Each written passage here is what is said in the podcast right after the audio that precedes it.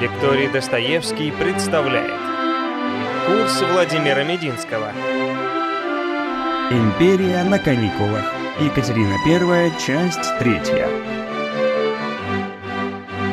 Итак, менее чем за год до своей смерти, за полгода до того, как Екатерина фактически обвинена в супружеской измене, Петр I делает ее императрицей и соправительницей. Корона, которую возложили на голову Екатерины, содержала в себе две тысячи алмазов ну, или бриллиантов. Две тысячи драгоценных камней. Это самая дорогая корона, наверное, в истории России. Правда, сразу после церемонии, все-таки Петр I был человеком экономным, поэтому сразу после церемонии все камешки драгоценные из нее выковырили. Корону без камней отправили в оружейную палату, а камни продали на нужды армии и флота. Отвлекусь немного от э, коронации Екатерины. Значит, будучи коронованной императрицей, Екатерина по-прежнему не имеет никаких прав на российский престол после смерти императора. Потому что так как воля императора не выражена, и Петр, соответственно, отдайте все, кому не написал, должен действовать старый порядок. По старому порядку женщина не может наследовать престол никак, хоть она там 10 раз будет императрицей. Никак. Законных детей, которые могли бы наследовать престол, у Екатерины нет. Как я вам говорил раньше, все дети рождены не то чтобы во грехе, но вопреки э, сложившимся законодательным устоям.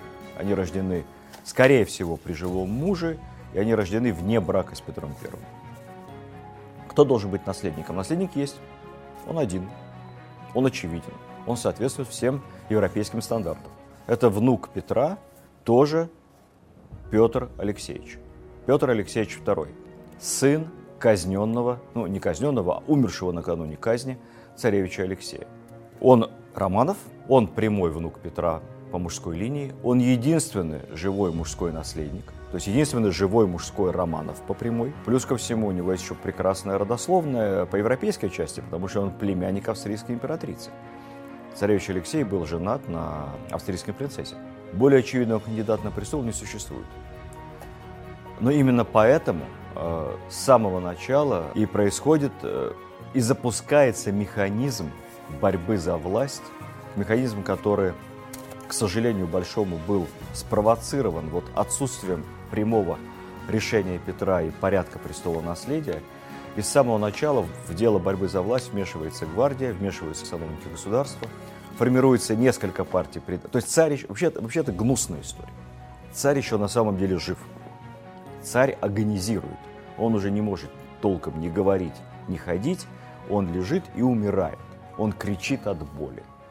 Такая была популярная анекдотическая сатирическая э, гравюра и там, серия а, рисунков похожих той поры и более поздней поры, как мыши кота хоронят. Вот кот это Петр Первый, там он изображался критиками с усами. Вот он кот этот, большой кот, умирает. Мыши всякие, Голицыны, Долгоруки, Меньшиковы, э, Астерманы, и прочие, прочие, прочие, они его хоронят, и они уже, гры... он еще, может быть, и не умер, а они уже грызутся, эти мыши между собой, кто будет править, кто будет решать, кому достанется престол.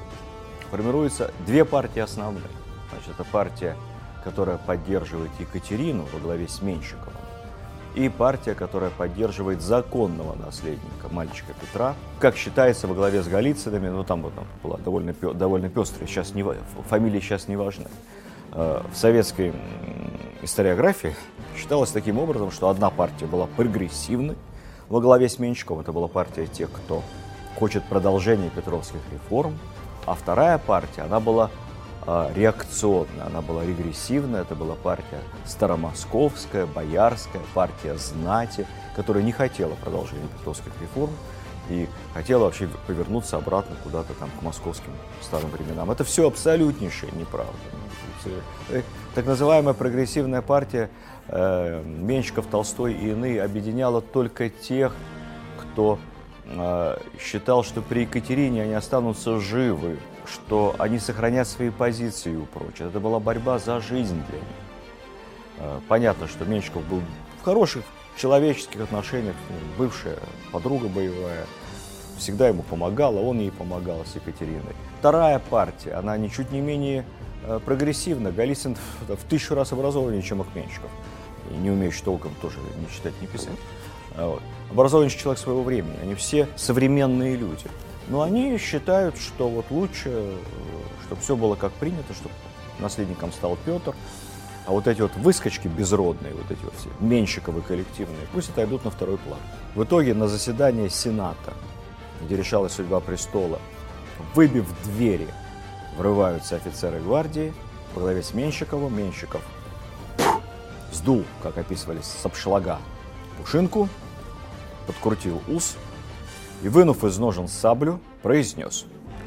Вот, значит, он лично считает, что только матушка-государыня должна быть единоличной императрицей. И все. И вот он за это за, и господа гвардейцы поддерживают. А если кто-то будет против, то очень интересно его прямо сейчас здесь в присутствии вооруженных офицеров и заслушать. Пьяные гвардейцы орут, что хотят Екатерину, размахивают шпагами. При этом с площади слышится барабанный бой. Оказывается, что офицеры-то здесь не одни – Оказывается, что перед дворцом выстроены под ружьем два гвардейских полка.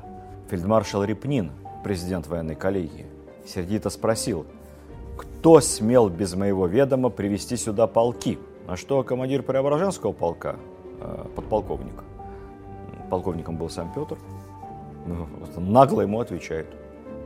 Мол, полки он привел по воле государыни императрицы, которой все должны повиноваться не исключая и тебя, добавляет он внушительно, обращаясь, как бы сейчас сказали, к министру обороны.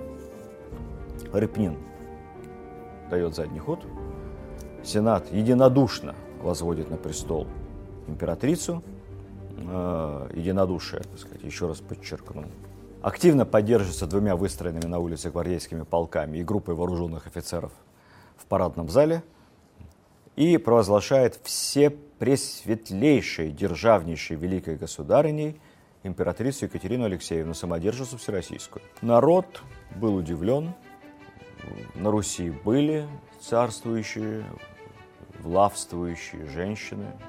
В истории мы их знаем. Это и легендарная княгиня Ольга, Софья Витовтна и регенша настоящая Елена Глинская во времена, так сказать, пред Ивана Грозного. Ну и совсем по свежей памяти вот царевна Софья, де-факто правительница Руси а, до Петра.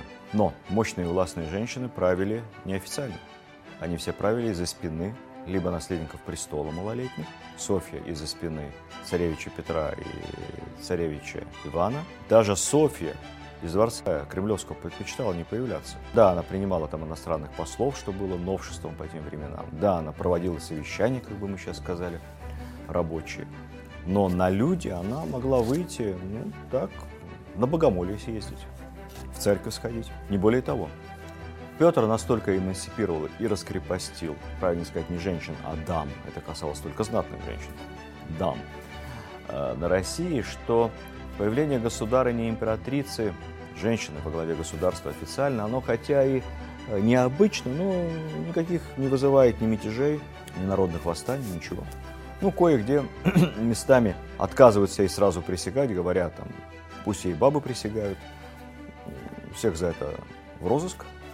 А, много дел тогда появляется об оскорблении царского достоинства. Но в целом все проходит достаточно тихо. Надо сказать, что гвардейцы появились тогда перед дворцом не случайно. И любили Екатерину они не случайно, не просто потому, что она такая симпатичная, значит, Э, супруга Петра I. Екатерина щедро платила гвардейским офицерам как бы сверх с жалования. Меньшиков вообще накануне заплатил им жалование за полтора года сразу. Частично закрыв долги, частично авансом, из личных средств, как говорят. Э, покупалась лояльность гвардии таким образом. Э, подстраховывались они. Когда денег не было, векселя выдавали. Меньшиков выписывал векселя гвардейским офицерам в счет как бы, будущих, будущего вспомоществования. Итак, когда Петр, наконец, э, умирает, душа его уходит после двух недель страшных мучений в лучший мир, начинается правление Екатерины I. Это правление не было долгим, около двух лет. Оно не было славным. Зацитирую. Ее царствование, к счастью для России, продолжалось только 26 месяцев, пишет немного одиозный историк Валишевский. И свелось оно к размену верховной власти в пользу Меньшикова и других временщиков, оспаривавших друг у друга падавшие крошки. Если при Петре Великом все чаяния государя были подчинены нуждам государства, была максимальная мобилизация напряжения всех сил, да, сейчас подобный стиль правления, конечно, критикуют, руководствуясь современными представлениями морали и праве, но Петр I искренне пытался вести Россию к величию. Он не вел ее ни к богатству, ни к процветанию, наверное, не вел российский народ. Он вел его Россию к величию там, как Петр понимал, и клал на это жизнь и здоровье. То при Екатерине I, как выражаются историки, страна отдыхала. Были такие вот зимние каникулы, растянувшиеся чуть более чем на два года. Только по истечении первых трех месяцев Екатерина наконец-то научилась быстро и грамотно подписывать бумаги, чем ее государственная деятельность, собственно, и ограничилась. В остальном она положилась на советников и фаворитов, главным из которых, естественно, был Александр Менщиков. За глаза про Менщикова тогда говорили, ну, это что-то вроде императора. Он, тоже впав уже последние годы жизни Петра в немилость и лишившись при Петре многих важных постов, все эти посты вернул себе назад и добрал мыслимые и немыслимые титулы при Екатерине. Вельможи погрязли в интригах, рвали друг у друга чины, должности и кормления. Вообще все тонуло, как писали, в жадности власти и денег. Правил страной официально Верховный Тайный Совет. Так назывался орган власти, учрежденный через год после смерти Петра I 1726 году. Это был такой коллективный царь из шести членов. Петровский сенат свое значение утратил, а Верховный Совет практически как в СССР название, только маленький. А Верховный Совет требовал от Сената, от коллегии отчетов, делал выговоры, грозил штрафами, принимал рескрипты и прочее, прочее, прочее. Из хорошего, что было сделано при Екатерине? Она упразднила тайную канцелярию, всесильный орган, ведавший преследованиями и пытками. Ну, правда, потом этот орган еще многократно возродится под самыми разными названиями на протяжении XVIII века. Ну вот Екатерина, или точнее говоря, ее советники, решили с этим внутренним террором покончить. Ее решением в Петербурге были срыты столбы, на которых висели тела и головы казненных преступников и просто политических жертв. Столбы эти были разобраны, снесены до основания – Головы и тела было предписано снять и похоронить. Вы же представляете себе Петербург Петровской эпохи, где вот там ты идешь по улице, а там столбы, на них головы, приколоченные тела с головой либо без. Ну вот, по крайней мере, Екатерина была достаточно добра, чтобы с этим покончить. Такой вот невиданный либерализм. Пошла череда помилований. Правда, пришлось казнить, пара самозванцев все-таки появилась, царевича Алексея. Их пришлось казнить, один в Малороссии, другой в Астрахани. Оба закончили свои дни в Петербурге на плахе. Экономика страны находилась в страшнейшем упадке. Многие вельможи писали Екатерине записки, что надо сделать, чтобы возродить коммерцию, возродить э, торговлю, возродить подлинное производство, писали о необходимости сокращения военных расходов. Мало что было сделано, по большому счету. Ну, снизили подушную подать, ну, так, символически, ни о чем. Петр I в свое время провел перепись населения, а потом ревизию переписанного населения, по результатам которой были составлены так называемые ревизские сказки. Вот, э, кто помнит Чичикова, вот по этой переписи, собственно, подати и собирались по числу ревизских душ – Тогда на тот момент насчитали около 6 миллионов мужчин. Это были те, кто обязаны были платить подушную подать. Вот они платили 74 копейки с человека в год. Этой податью не облагались помещики, духовенство, казаки. Ну и вот Екатерина чуть-чуть от налог снизила. Такая невеликая реформа. Был учрежден орден Александра Невского. Задумал его, правда, Петр, Екатерина его учредила. Э, я специально об этом говорю, потому что это единственный орден в системе. У нас сейчас год 700-летия Александра Невского, об этом нельзя не сказать.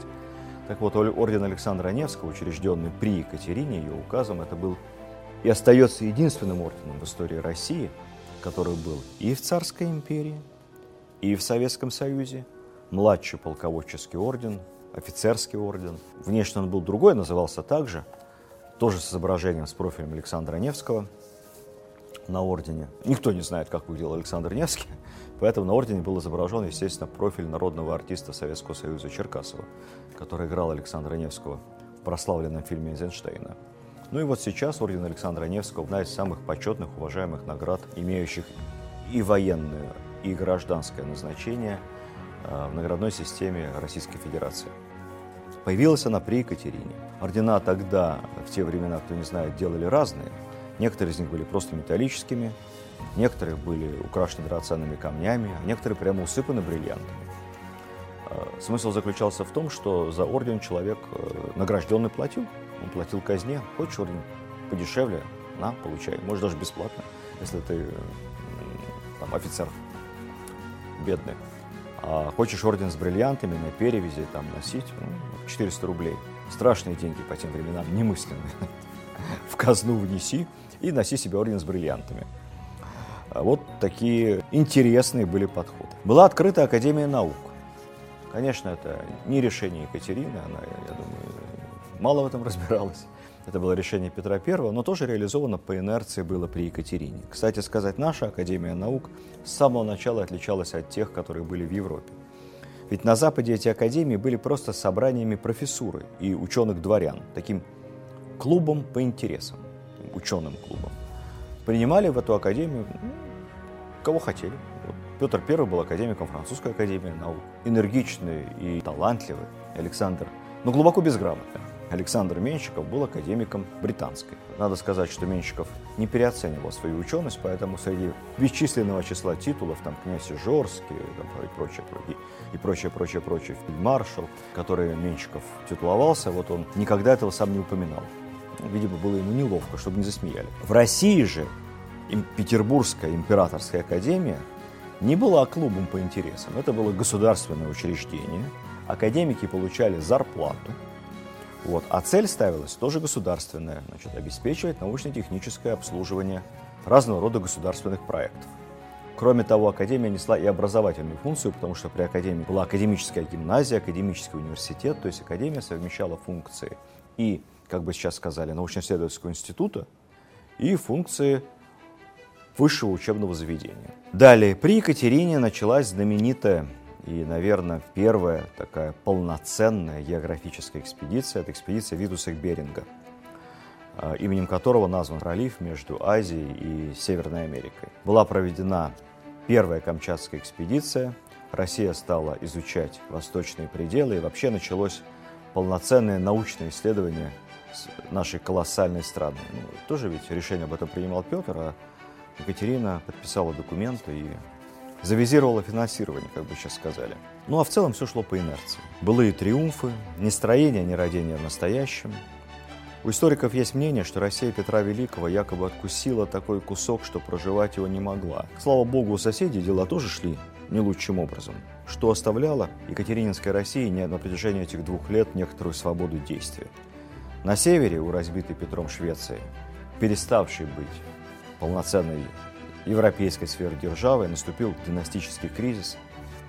Карл XII был убит при весьма странных обстоятельствах. Потомков он не оставил, да и не мог оставить. Он очень гордился тем, что за свою жизнь женским полом ни разу не пообщался. Убили его, похоже, как раз потому, что бесконечные войны Карла XII порядком всем надоели, особенно в разоренной Швеции. Страна была в полном расстройстве. Вот, шведский король уже воевал исключительно на иностранные займы и субсидии. Мужское население Швеции стремительно уменьшалось. И вот тогда-то, еще при Петре, со Швецией был подписан союзный договор. И таким образом Швеция из противника стала союзницей России. Что касается наших соседей, ближайших, Курляндии, Речи Посполитой, все государства эти постепенно попадали в полную либо частичную зависимость от молодой Российской империи.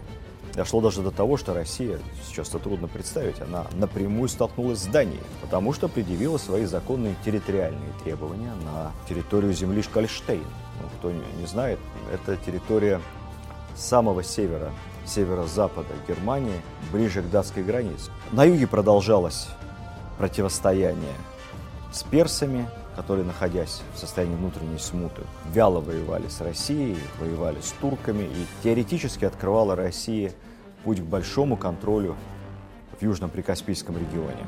В международных делах оформилось вот что. Оформился естественный союз против Турции.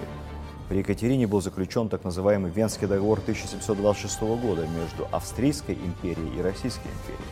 Этот договор станет впоследствии одним из самых долгих по времени дипломатических международных союзов в истории. Намного больше ста лет. Он во многом и определит европейскую политику на целый век наперед. Продолжалось утверждение имперского статуса России. Значит, ну, мы должны понимать, что такое империя. Империя для европейцев, она, в общем, была одна.